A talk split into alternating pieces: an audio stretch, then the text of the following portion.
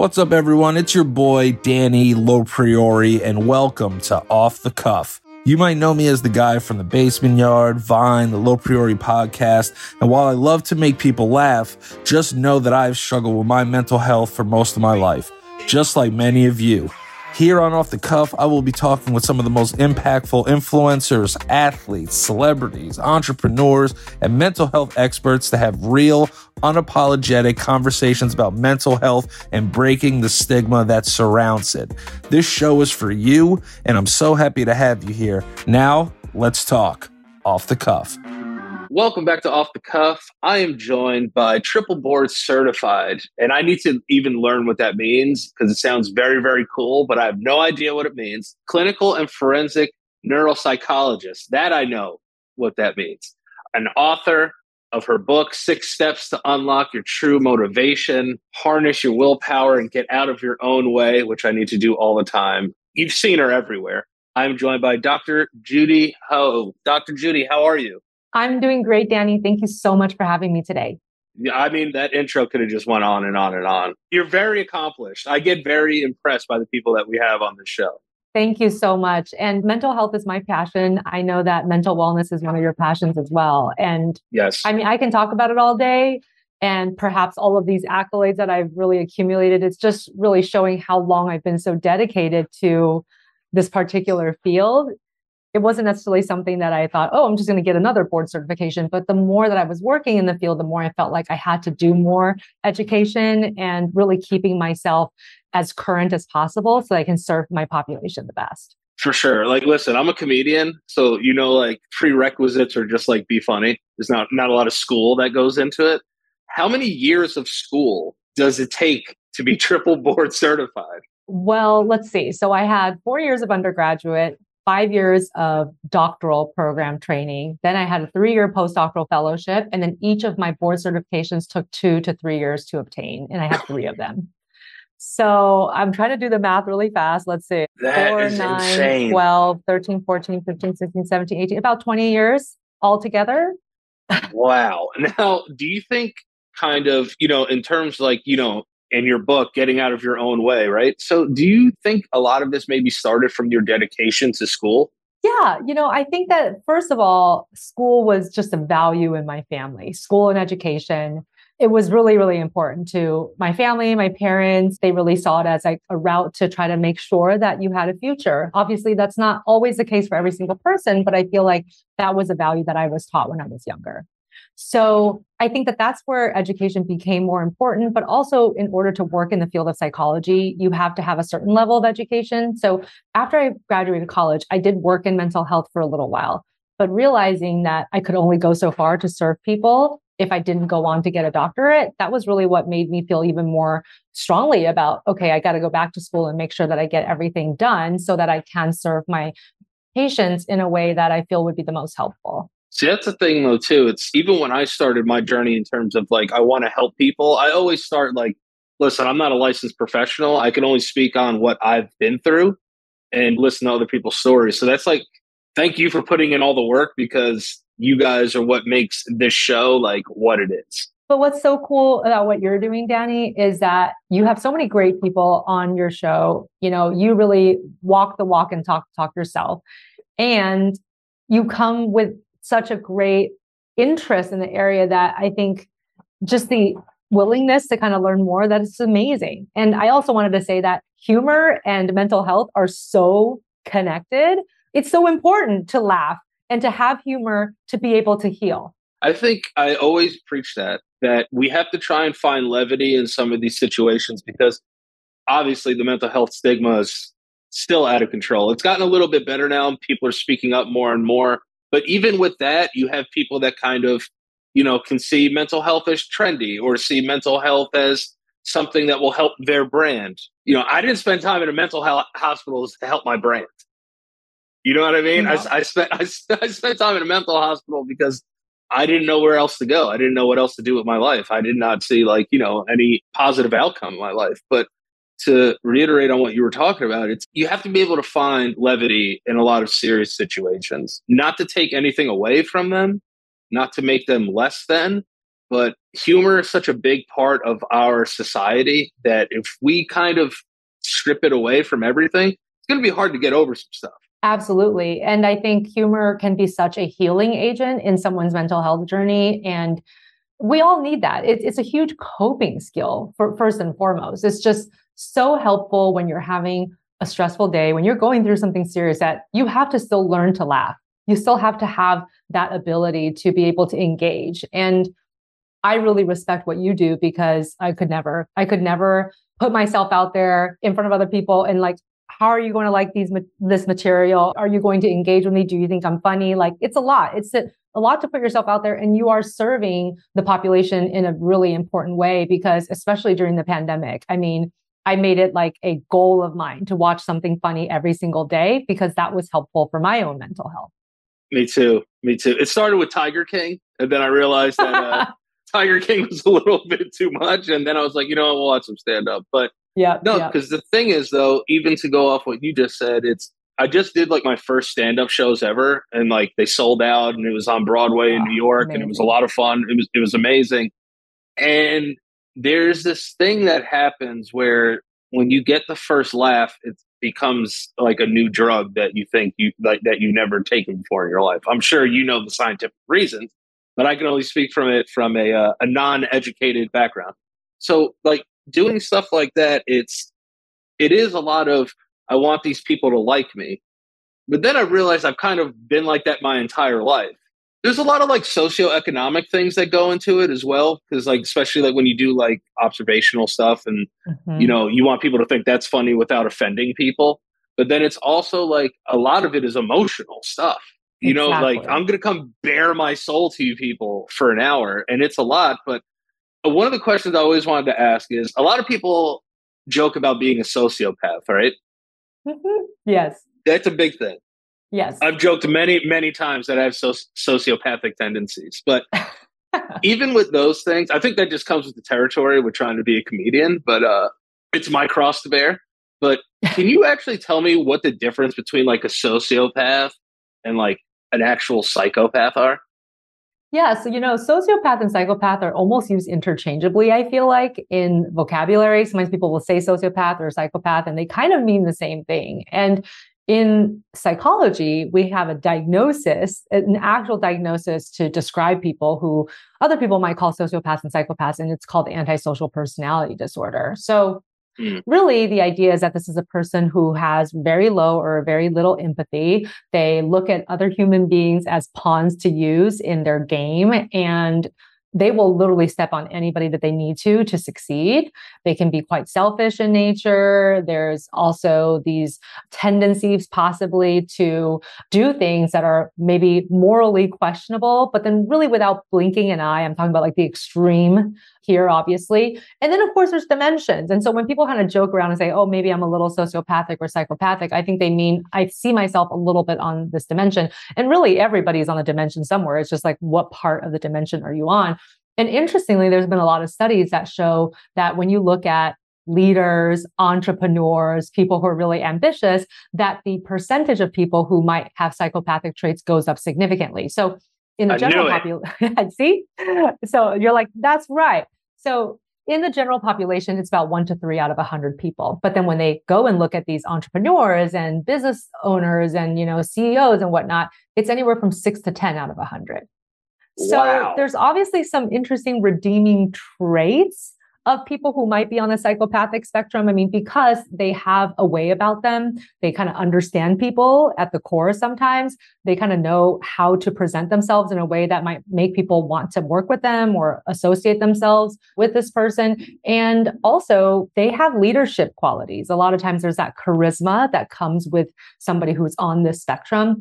And so that we're talking about people who like aren't going to go and murder you in your sleep okay? But like obviously there's there's that extreme where like none of these redeeming qualities even matter anymore right? We're then we're talking about people like macy and like you know bundy and like you know all those serial murders. Like that's not what we're completely about. out there. Completely yeah. out there. But when we're talking about people who are like oh man i had that boss who in the beginning i thought they were just like the best boss ever And then over time, it's like, whoa, this person's kind of psychopathic, but they also aren't going to murder you. Like that's the kind of person that I'm talking about that are living in society every day. And they might be our best friends or even our spouses or even ourselves. yeah. Well, sounds like it. Yeah. it sounds like it. But the thing is, like, also, too, it's people don't really ever think of like sociopaths and psychopaths as a spectrum. It's like you're either a mm-hmm. sociopath or a psychopath. Yeah. But uh, I've never really thought of it like as a spectrum before. That's actually very interesting. Yeah, it really is a spectrum. And I think that part of it is that we watch all these true crime shows, right? And it's like we see the extreme. We see the people who are like, calling them a psychopath isn't even like the worst thing about what's going on you know like yeah right yeah no exactly right right but but when we're talking about people who we are in relationship with oftentimes and we know they're not really going to kill us but there's always something like just slightly amiss like hey do you not even care at all about anybody else's suffering they're like oh why somebody's suffering i mean sometimes you have people who have various levels of that trait where there's just very little empathy sometimes that would be somebody who may have some psychopathic traits but like once that is pointed out to them, they're like, okay, I'll try to do better next time. Like they might actually be into self improvement.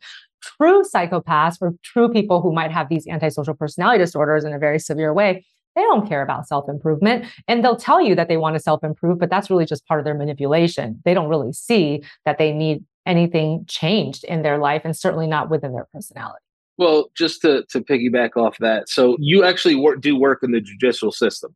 Yes, I'm an expert witness and mostly civil, but some criminal cases too. Tell me how you got into that, especially, you know, into whether it be civil or, or criminal. What goes into being an expert witness? Obviously, your school background, but what made you want to go out there and actually put yourself out there and make yourself accessible to the judicial system? Well, you know, it's interesting because I see the legal system as something that one is a necessary evil, but two, in America, I know that we have a lot of areas that we can improve upon. But honestly, when you look at the world, the legal system in America is actually one of the better ones for sure. And it gives you a, a way to proceed in, in terms of different types of disputes that could come up. And some of them involve mental health concerns. And when I was younger, I don't think I necessarily realized that. You know, I was just thinking, okay, like the legal system is for people who get in trouble with the law. But then you realize, wow, well, sometimes people get in trouble with the law related to mental health and mental illness, undiagnosed schizophrenia, you know, for example. There's also a lot of times in civil cases where something has happened and a person feels like they were mentally harmed by it, but they need someone to come in and say, were they harmed and exactly how they were harmed and what does the future of their life look like?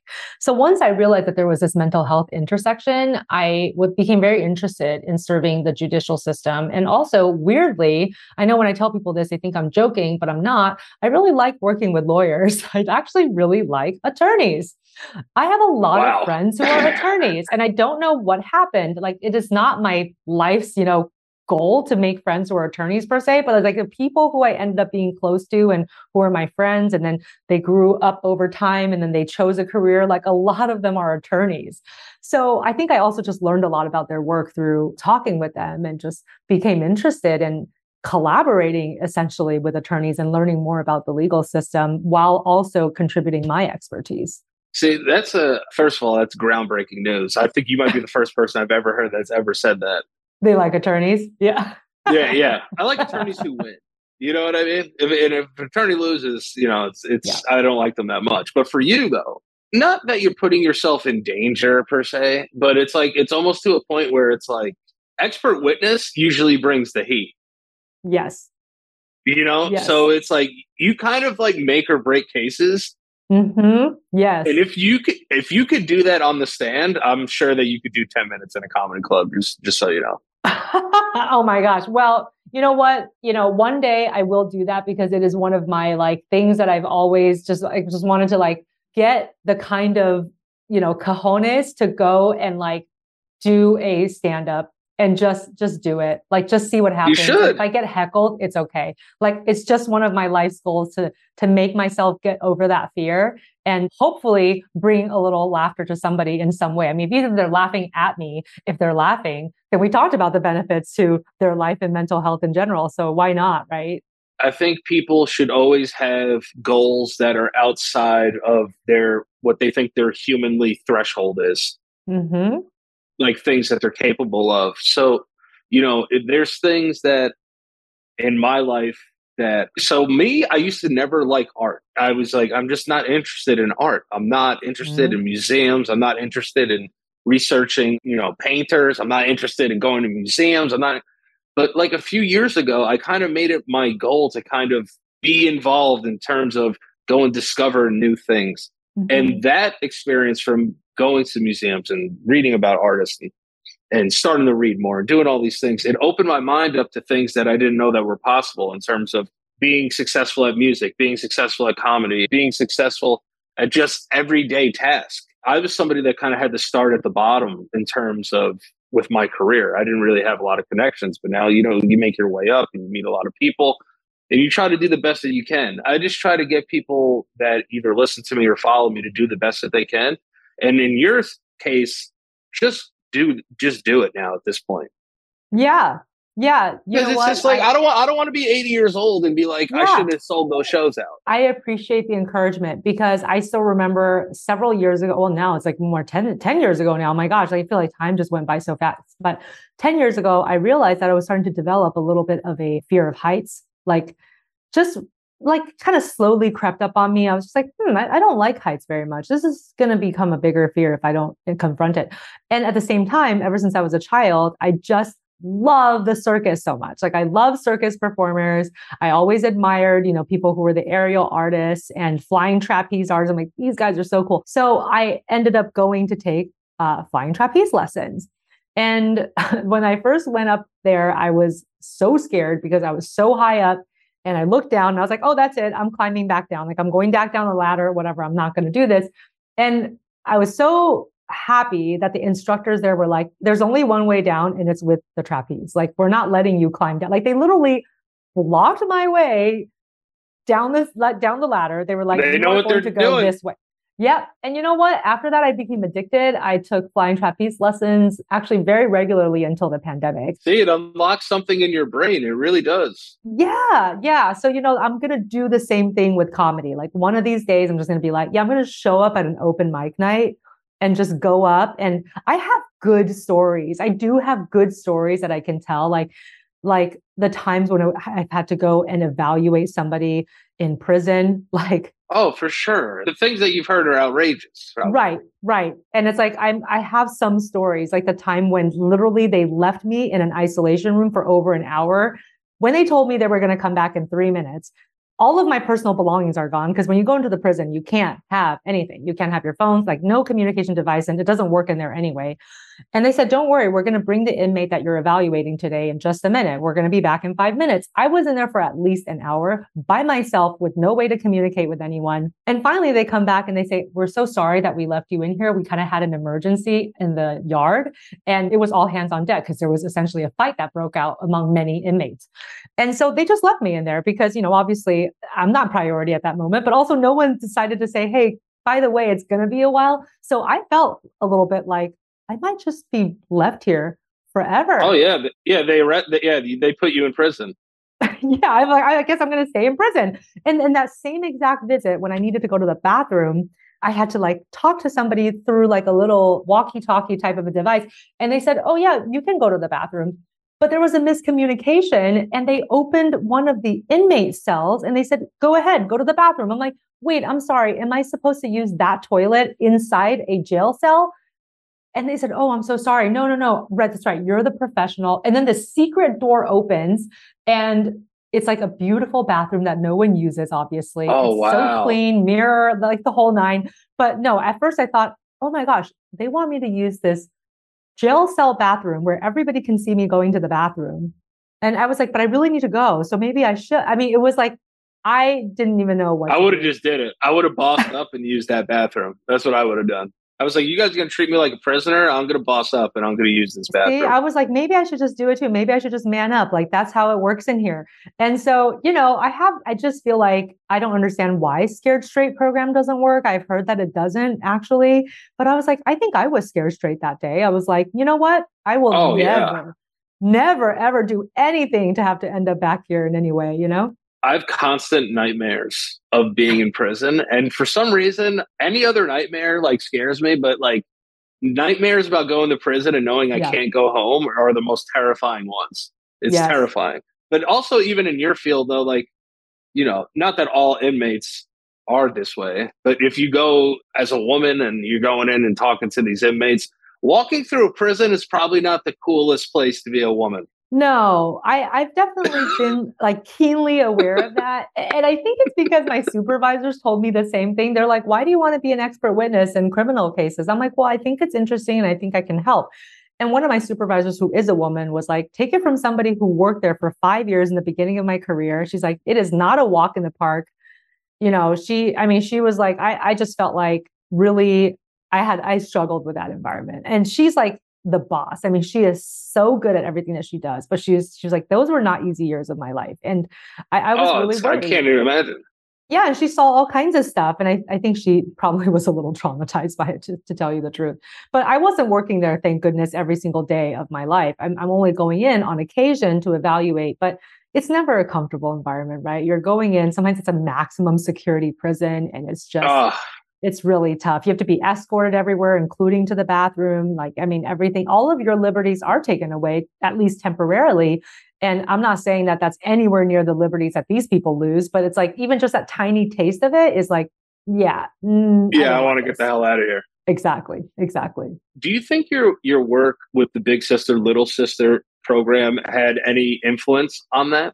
Oh, for sure. I mean, that was really my first, really my first reason for even thinking about psychology as a career. So I, I started thinking about psychology as a career in, in high school, which is a really early time. But at the same time, that was when I was involved in Big Sister, Little Sister. And I Yeah. recognized like how much one person can really make a difference in someone's life by doing almost nothing. Because I was a 15 year old. What was I really doing? I was just showing up, hanging out with my little sister who was 10 years old at the time. And I would just take her out to ice cream or we'd go to movies or we'd go to the bookstore. Like, Still a lot of responsibility. I, I That's a lot yeah, of but I guess responsibility for a 15 year old. well, yes, but I also didn't feel like I was doing anything. I was like, I'm just hanging out and getting free ice cream for her. Like, what, it, you know, what mm-hmm. am I really doing? But recognizing that she like started to really look forward to every Tuesday with me, like, because she knew that afternoon was when we were going to see each other. And then just over the course of time that I was working with her, which is probably a little bit over a year, year and a half, I think I just realized, oh my goodness, I'm one of the most stable people in her life. And that sounds really sad because it was really only maybe a year and a half in total. But she had gone to so many different foster homes. It was literally like one different foster home every few months that I was the person in her life at that point that she had seen the longest. And Wow. even just having that stability was so important to her, you know? And actually, I continued to keep in touch with her for a number of years.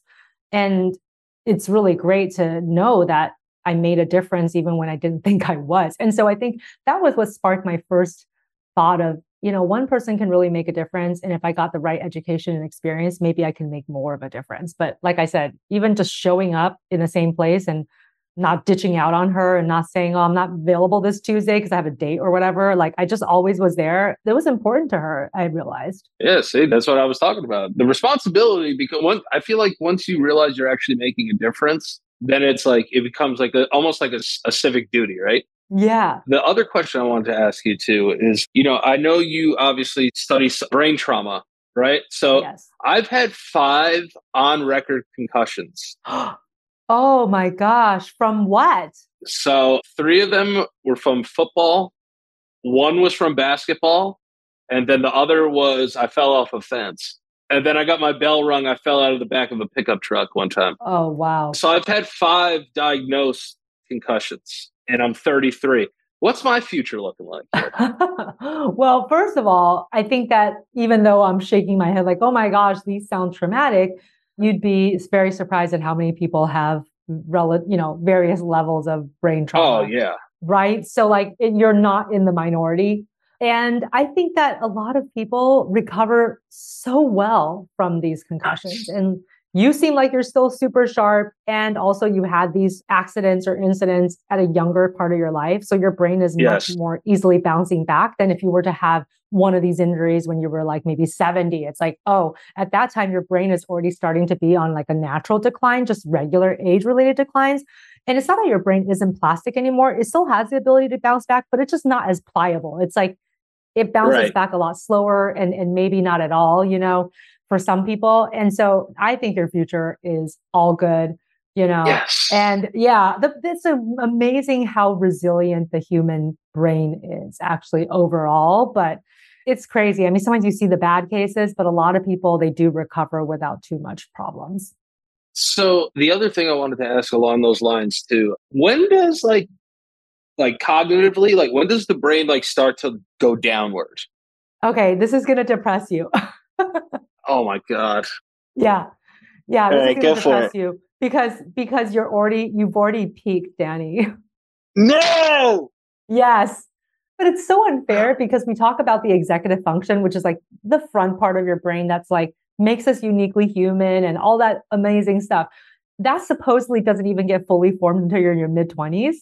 And then I think you just have like five good years because then by the time you're 30, your brain is starting to be on this slow decline. I'm like, wait, so I'm sorry, your brain isn't fully developed until you're 25 or 26. And then at the age of 30, like it doesn't make sense. I'm like, somebody Whoa. needs to redo all of this research because I don't think that tells people a very good story about our species at all. It's like, so you have four good years there and then you're just going to start slowing down. Like, what's up with that? You know? I knew I knew I peaked. I knew I knew I peaked. The other thing too is that's probably because like human beings used to not live that long. Exactly. Like 30 was what? I mean, you're like winding down, right? I mean, when we look at lifespan, I think there was a time when people were living maybe, if they're lucky, 35 to 45 years. And now it's double that. Like diarrhea was a death sentence at one oh, point. Oh, yeah. Did you ever play Oregon Trail? I'm a little older than you. So. Every day okay. at school. I died from dysentery yes. so many times. That's what I was thinking about. I'm like, you know what? You just like really get knocked out by like dysentery and you're 10 years old. You know, you're like your nine year old daughter in Oregon Trail gets killed by dysentery when they're, you know, barely just beginning their life. So when I was a kid, I was playing it and my character died and I got very upset. And this is how I found out that dysentery meant like, you know, dehydration, diarrhea, right? And I went to my dad and I was like, my character keeps dying. And he was like, "Of what?" I was like, "I don't know what it means. I can't really like read it, like you know, like dissing something." And he comes and reads and starts cracking up. and then he was just like, "Yeah." He's like, "You know, that used to happen back in the day." But Oregon Trail was the best. I loved Oregon Trail. Oh, it's the best. I was like, it's so old school though. They never like updated the illness names because I never knew what they meant either.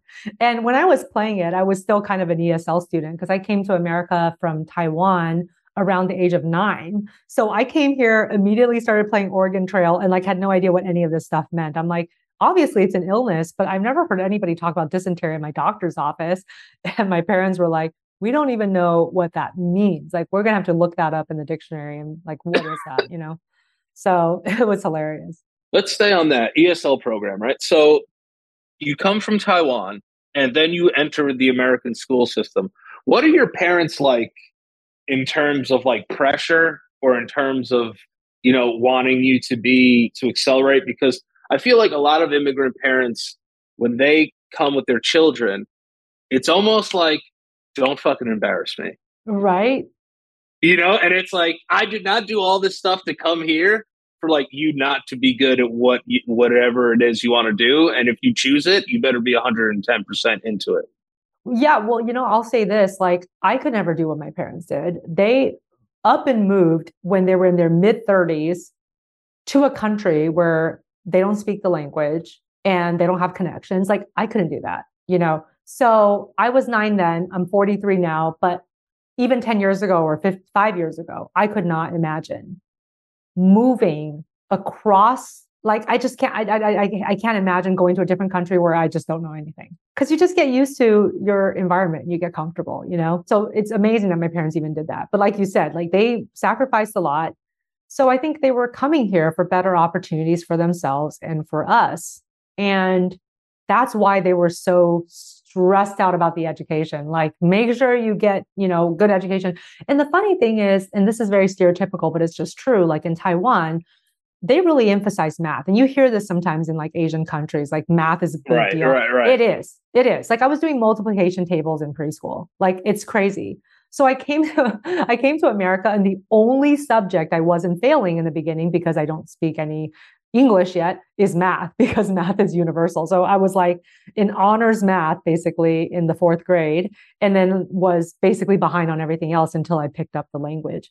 So yeah so my parents i think they did a great job of like getting us over here and making sure that we had access to everything that America had to offer. But they really didn't know anything else about how this world works either, except like just make sure you do well in school. But it took me a little while, you know, it took me like a good year to really understand the English language well enough to start doing better at these other subjects. So, what language do you like to curse more in? Oh, I still like to curse in English more. When I curse in the Chinese language, I just feel like it's disingenuous somehow. Like like just a little, like like a little pretentious, like, oh, I'm trilingual. Like, you know, like come on, you can say the F word a lot easier than to try to rack your brain about what is the most nastiest thing that you can say in Chinese. But I also speak a little Spanish and I like to curse in Spanish too.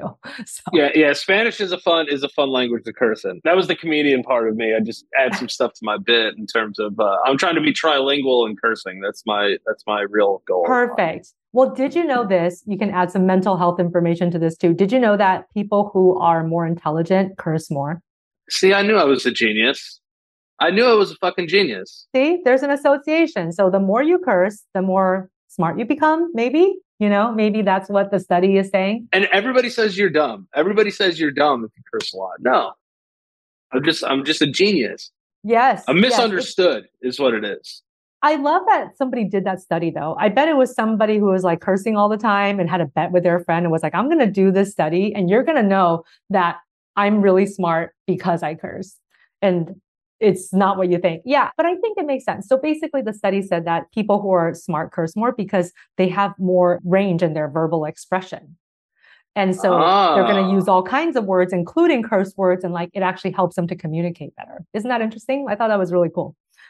Uh, now I know my brain has peaked, but though I curse quite frequently, I am therefore a genius.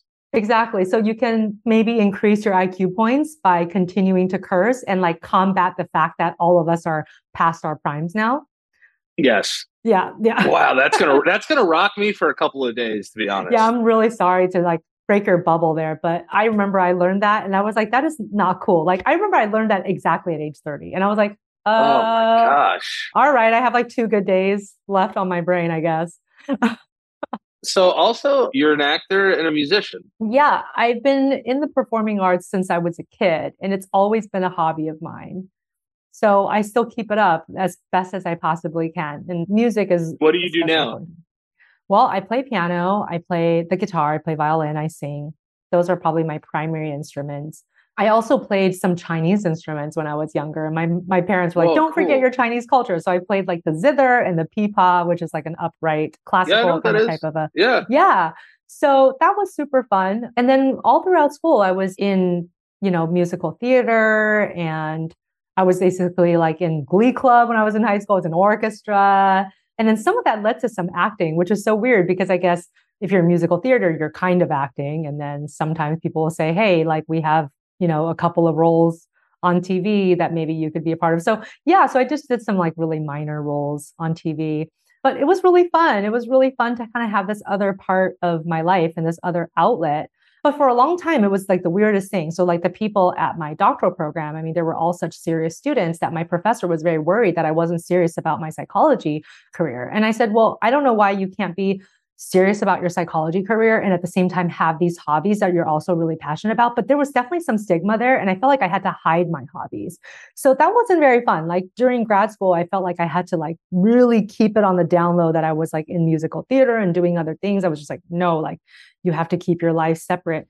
I feel like there's less and less of that now, but it's still a little bit like there's only so many hours in the day so like are you really serious? And uh, my answer is i just never slept. I mean i really i only slept like four to five hours a night very regularly. I don't think that's good. I'm not saying that that's what people should be doing but like that's how i made time you know that's kind so of yeah just how you that's kind of how you molded molded your life to work the best that it could at that point. Yeah, like I was going to put in all the hours at work and more, but I also wanted to do these things on my off hours.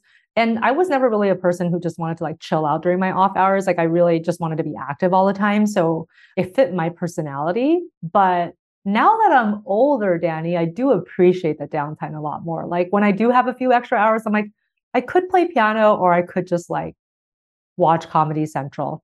I, I no, I hear you. I always say that that boredom is a blessing. If you could work to a point where like you could have a couple hours, like oh, like I'll I'll fiddle around with this thing for a little bit, or I'll do this. Yeah. I think it's very important to uh, take those hours and implement them in the stuff you don't usually do because Mhm. I don't know anything about the human brain scientifically, you know, to the point where you would, but I feel like maybe it actually exercises parts of your brain that maybe you haven't really been in cohesion with. Yeah, I agree with you. I think that it's important to kind of let yourself be in a state where you're not generally in. And that actually exercises, like you said, a different part of your brain or just like activates a different part of the rest and relaxation system. Because if every time your rest and relaxation is the same activity, like it's good to switch it up, you know? And so For I think as I've gotten older, I have like started to embrace more of like, you don't always have to be moving when you have downtime. Like you don't have to overschedule yourself to that point. Like sometimes it's oh, okay Oh, yeah. just to say, I have two hours of free time and maybe it's okay not to be productive and just like lay back and, you know, watch TV. Like right now, I just started watching It's Always Sunny in Philadelphia. Like Oh, it's my favorite show. it is the best. I mean, I don't know why it took me 15 years to recognize that I should be watching this show, but I'm on season four and I'm like addicted to it. It's awesome. I am so jealous that you get to see The Nightman Cometh for the first time. Oh yeah, that's coming up. That's coming up. I can't wait. I, I know people have told me about it. They're like, you're gonna love it. I was like, This is what I tell people. My fiance and I watch that show every day. We watch Oh. at least two or three episodes in bed every day. Dennis Reynolds might be, besides Tony Soprano, might be my favorite character in the history of television. oh my gosh, he is such a a man with psychopathic traits. By the way, Yeah, so This is- he's the one. He's the one that needs. And then there's an episode where they all get psychoanalyzed, and you're gonna love that episode. It's fantastic. that is so great. Yeah. So my husband and I have the same pastime too. I mean, he started watching it before me, so like. I would just be in bed and sometimes I'm, I'm watching something, he's watching something else, and then he'll just start laughing out loud. And I'm like, what are you laughing at? And he's like, you need to watch this show. Like he's just, it's like laugh out loud funny. It's so good. It's uh always sunny. I will always. They have a podcast as well. They do. Oh man, I'm gonna check it out. So they like recap episodes, or what do they do? and they've started from season one. So you can literally listen to the podcast and watch the show at the same time. It's a great my show. God. It's very good. Oh, that's really cool. Speaking of like downtime, do you yourself, like someone that has to learn so much about the brain, do you like go to therapy? Yeah. So I actually talk about this with even some of my clients who are, you know, they'll say, well, I don't feel like I need therapy. I don't know why I'm here, or I don't know why I went to therapy. And I'm like, yeah, you know what? Everybody needs therapy, probably, but it might not be everybody's cup of tea. But I hope that it's not because you feel like there has to be something majorly wrong with you to go to therapy, you know? Right. Like I started going to therapy probably when I started my private practice, like maybe really shortly after that, because I realized that if I, I can't be bringing my stuff into the room, you know what I mean? And like, and mm-hmm. and and work is so stressful with people who might be really having a hard time. And if your mind isn't clear, how are you even serving your clients? So like that was actually like the first reason I gave myself to go to therapy. And I think it's because I probably had some self stigma too. Like, oh, I have to have an explanation to go. Like, Right. so my explanation is I'm going to serve my clients better by going to therapy. And I think that's true, obviously, but it's almost like you're not taking responsibility for the fact that maybe everybody has something that they need to work out. And it's going to be personally beneficial for you too, and also serve your clients. Absolutely. Yeah. And, you know, so I think for me, really, when I started to engage more in the process was like right after my grandmother passed away. She was the literally the most important person in my life, aside from my parents, because she was like a mom to me. My parents were working like double shifts, like they were never home Oh, when I was yeah. young. Right. I mean, they're like making ends meet, like they did the best that they could, but that also meant they weren't home with me. So I grew up with my grandmother. She was my primary attachment figure until I was eight and moved away from Taiwan. So, really, so many of my earliest memories were with my grandmother. And when she passed away, I felt like completely lost. And Mm. all of a sudden, I felt like I lost like this protection that I thought I used to have. Like, even though she was in Taiwan and I was in the United States, like I always just felt like everything was going to work out. Everything's going to be perfect. There's that. yeah. There's that. I call them emotional tethers. yeah. Yeah. So it's like even people that you haven't seen in a long time, they move across the country, but you're still there's something that it, and it's emotional and it's love that kind of tethers you to this other person. So when that tether gets severed, it's a big deal. It's a big It was deal. a huge deal. Yeah, and I didn't realize that she contributed to like my sense of overall safety. Like when I was younger, I just kind of felt like everything's going to work out, like everything's going to be fine. And then once she passed away, I felt like my safety was yanked away from me and I felt like Mm. bad things are going to happen or like it won't work out. You know, like I started to feel like I was getting a little pessimistic, especially in the first few months after she passed. So really therapy was greatly helpful with that because I really struggled with that grief when in the very first few months for sure after she passed. But you know, I miss her every day. But those first like six to eight months was really, really hard for me. And therapy really helped me with that and really under, helped me to understand like why my attachment with her was so strong, you know, and how to deal with existential issues. Cause I started to like really fear death as an idea. Like just all these things started to come up where when I was younger, like I didn't really give them a second thought. And all of a sudden I had all these existential fears too. Like, oh my gosh, like what's death going to be like? And like all of these things Oh, that yeah. I never used to think about. Yeah. Yeah, I used to think about that every time I smoked weed. So like, I used to smoke weed and enjoy the first ten minutes of it, and then twenty minutes after that, I'd be like, "Yo, like, what happens to the human brain like after we die? Like, does it release endorphins? Like, is it a good feeling? Like, Whoa. You get super deep when you smoke weed. I get super deep when I blaze. So like, I had to stop blazing because I couldn't do it anymore. yeah. That sounds exhausting. Ah, it was Yeah. the worst. It was the worst. In terms of like the best thing about grandparents too is one, they love their grandchildren like more than their own children most of the time, which is like kind of fun. And also like can't really get in trouble with them. You never get in trouble with them. Yeah, my relationship with my No. grandmother was so pure, right? And I talked to my mom about it. My mom's like, I don't know who you're talking about, but that's not Yeah. my mom. You know what I mean? Yeah. They're like, you know what? Your mom, not a big fan, but I love you. You're pretty cool. Right? So we're going to hang out with you. Do you think that most people, this is a, a big switch up, do you feel like a lot of people settle in relationships? Such a great question. Yeah, you know what? I think that sometimes there are certain social constructs that make people feel like they have to do certain things at a certain time or have certain things be a part of their life.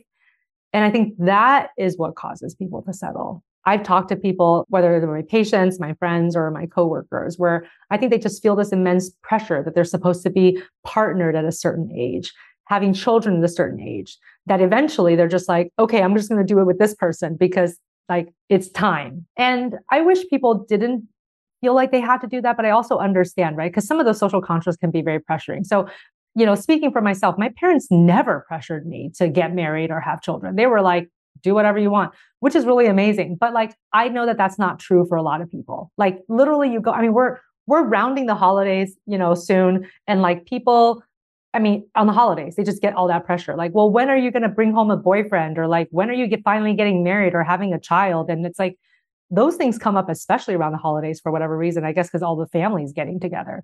And I can understand how pressuring that can be. But I think that's what causes people sometimes to settle. And then the other reason why people sometimes settle is because they, well, they like are afraid of the unknown. Like they're like, maybe this is as good as it gets. And that is a real disservice if you think that way, right? Because how do you know it's as good as it gets? Like you can't be so afraid to lose what you have that you don't explore.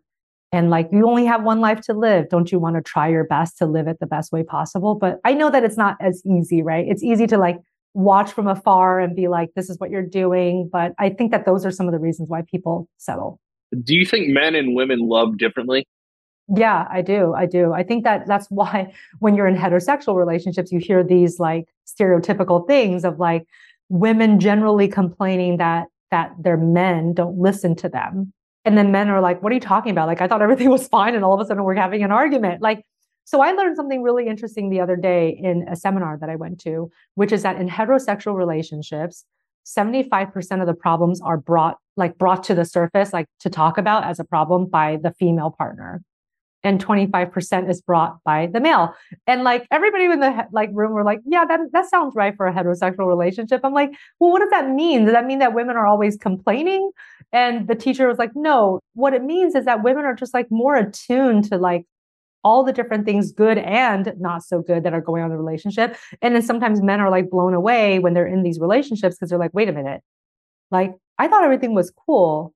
And now you're telling me you've been upset for a month? Like, oh, yeah. Like, so yeah. Very so guilty like of that. Yeah. And then I feel like sometimes women, you know, and I'll speak for, you know, again, that's not every woman, but like in many heterosexual relationships, like sometimes women want like the men to read their minds. And like that's not fair, right? Because if you don't tell them what you expect, then you get mad at them because they didn't like anticipate your needs. Like that isn't fair. So I've been trying to make sure that I don't do that to my own husband. I'm like, okay, like if I really need something from him, you just have to speak up and then not be upset if you're like, okay, well, he's doing it, but because it's because I told him. It's like, no, like we have to communicate though. Otherwise, you're going to be harboring resentment for no reason at all, you know? So I do think that sometimes communication gets like really backed up in these relationships because of the fact that men and women communicate differently. There was also this research study that featured a game where the object of the game was like have the person guess the book that you're holding with the fewest number of words possible, right? Like just tell them a couple of clues, but like try to use the fewest number of words and then we can see like who wins. And the male male partners won because they were able to be more concise and women used a lot more descriptors when they talk. Oh. So that's another one of those things that I think can come up in heterosexual relationships where the man is like, get to the point. point, And the female partner is like, but no, you have to hear the context first. Like you have to hear the story and then like she's to- in love. It's like, I don't care about that. Yeah, yeah. Like, like, what, what, like, what's the point of the story? Is he a wizard or like what's yeah. up? Like give me something. That's the other thing too. It's like I feel like a lot of people will go into relationships kind of with a mindset like kind of ready to settle. So like they'll oversee like a lot of red flags. Mm-hmm. So I was watching a show with my fiance the other day, and it was about in the show a guy goes on like a guy's trip, mm-hmm. right? And they've been together for a while, and he goes away for an entire weekend and doesn't text or call her. Kind of a red flag, right? Yeah, yeah. But they stay together. Mm. Now, what do you think about acting on red flags immediately? Yeah, you know, I think that you have to strike a balance. I think that sometimes people act too quickly, right? It's like people need to find the balance. That's the problem. Yes, like don't like just break up with somebody because of one like slightly iffy thing that you didn't really fully check out, but you're like, well, that's it. He's just like all the other jerks that I've ever dated, like and break up. But then people also like explain away too many issues and give too much of the benefit of the doubt, especially if it's a pattern, right? So I think that's what you're kind of talking about. It's like every time a red flag surfaces, they have an explanation for it. And then in their mind, they only remember their own explanation and the way that they've already like justified the problem. And so they don't even remember yeah. how bad it was when it happened. And I do see this a lot in relationships. And one of the most, I mean, I think one of the red flags that if it keeps happening, it's like, look, you either need to check this out or you need to break up with the person. Like this has happened to like a number of my girlfriends on a number of occasions where it's like two weeks into the relationship, they're already, the guy's already like, I need to take a break. It's like, what kind of break do you need from a 14 long, day long dating situation? Yeah, it's a lot. Like if the guy's already a runner that early, like that's not going to look good. No. Right? Because where's where's he going to be five months from now? Right. Or like two or three weeks into a relationship that they thought was consensually monogamous, they find out that the person's cheating already. It's like, really? Like the first month that you guys are together, they're already cheating. Like either you well, that happens like, a lot too. Or, yeah. Well, that's how people get caught too. Like they'll like they'll still be on Tinder. Like they'll still have their account. Doing yeah. And then like people people get caught. Now the other question I wanted to ask too: Have you ever like consulted like a homosexual relationship? You mean have I ever like worked with patients who are? Yeah. Yes. Now, is that like a is that like a hurdle for you? I've always wondered in terms of like, say, you know, me being heterosexual, right? And if I was a therapist, like I wouldn't know how that works. Do you have to approach that differently, or is it something like in terms of like obviously you you have a grasp on the human brain, but you know, in that situation, the dating mentally, there's something biologically different. Yeah, I think you talk about what's universal, which obviously like love is universal. Everyone expresses it differently. But like you know, we've been talking a lot about multicultural counseling and like, what does it mean to have multicultural competence? And I don't think it means that you understand everything about every diverse factor that's out there, but you have to have this attitude of humbleness and like curiosity when you want to understand more about it. So instead of like assuming things about relationships that are homosexual in nature versus heterosexual, you just ask them like, well, what is it like in your relationship? What's the dynamic? How does that play out? You know, instead of just assuming things like like people sometimes, for example, will assume, oh, in a homosexual relationship, there's still a male or a female figure. That's not the case. That's not true. But for some relationships, it is, you know, so it's not like it doesn't happen, but it's like that can't be a stereotype that you just kind of, you know, apply across the board. And so I think just, you know, going to the table and admitting what you don't know and then asking questions about what you do. Like I've never had a patient be insulted if I'm like, well, I don't know how it works in this culture or in this relationship? Like, can you tell me more about that so I can understand how better to help you? No one's ever been like, well, you should know. Like, no, like if you go with like that period of like, you know, that attitude of humbleness, I think people appreciate it. They're just like, okay, like if you don't understand, like here's how it works for us. And I don't know if it works for all gay couples this way, but it works in our relationship this way. And I think that that's the way to interpret it, you know? For sure, because you know, obviously, as you know, there's going to be more and more of of these situations that you know, old books probably didn't write too much about. You know, so the the curriculum I'm sure is is already like constantly being updated, but dealing with somebody who's non-binary, like it's yeah. going to be hard to give relationship advice because it's almost like the training is still like catching up. Exactly. I mean, it wasn't that long ago that our diagnostic manual thought that homosexuality was a illness. You know, I mean, I think yeah. maybe it feels like it's a long time ago, but it really wasn't. It was only a few decades ago. And that's just crazy, right? It's like at some point people were being diagnosed with a mental illness if you were attracted to the same sex. Like we've obviously come a long way since then, but we're still nowhere near perfect. And I think that that's why, like you said, the field, the research, like it's still playing catch up and there's still so much to learn. But I've also had people tell me, we're probably never going to get there. And like the diagnostic manual is going to piss off somebody at some point somewhere. Like there's always something that's in there that people are like, why is this in there? Like, why is this? So, like, one of the more recent ones is people who might identify as transsexual, right? There used to be a different name for an illness that made it sound like it was their fault. It was like they have some kind of like gender dysphoria, like it's like, well, why is it dysphoria? Almost like body, body like transmorphia, yeah, like whatever. Yeah, yeah, yeah, kind of put the blame almost on the person when in some ways of interpreting it. And so they changed the name of the illness so that it doesn't sound that way anymore. And I don't think that when they first wrote it that way, probably the people were just like blind to that that problem. They were like, sounds fine to us. Like, yeah, sounds fine to you because you're not the one who's dealing with it. But the person who's dealing with it is like, this is really, really insulting, you know? I think that's just where human empathy comes in. Yes. Where you kind of have to go to the to that state and people want to be treated like humans at the end of the day. That's yeah. A lot of the basic construct is I, I want to be treated like a human being. Right. And we've totally come back full circle because we started talking about psychopaths and how they don't have empathy. and uh, yes, uh, there right? it is. There it is. But uh, yeah, like that's amazing. See, like your brain is still in tip top shape. You don't worry. You're like I'm eating trying. that statistic, Danny. Don't I'm worry trying. about that statistic I told you earlier. Yeah, but but I do think that it is something where that's why empathy is so important and like trying to put yourself in someone else's shoes. Like that's all we need, right? To try to get along a little better. Like I feel like so many fights and arguments could get at least partially resolved if you just like stop for a second. It's like, what might this person be thinking or feeling? And then if you give them a little bit of that benefit of the doubt, maybe it'll help you to resolve that argument a little easier. One final question I ask every guest this at the end of the show Are you happy today? I am happy today. And I love that question. I don't know if anybody's ever asked me that question. Is that weird? No it one's is. ever asked me it if is. I'm happy. No one's ever asked me. well, that's good that you are happy today. And then my thing is always take that with you and ask somebody else today if they're happy today. I love it. Thank you. Where can everybody find you on the internet?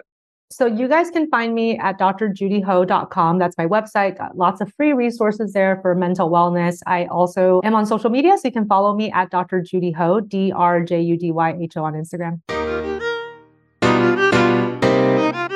Thanks for joining me on another episode of Off the Cuff, presented to you by 101 Life. If you liked what you heard, please subscribe and send us some love with a review. And don't forget, we're all in this together and you're never alone. Peace entertainment.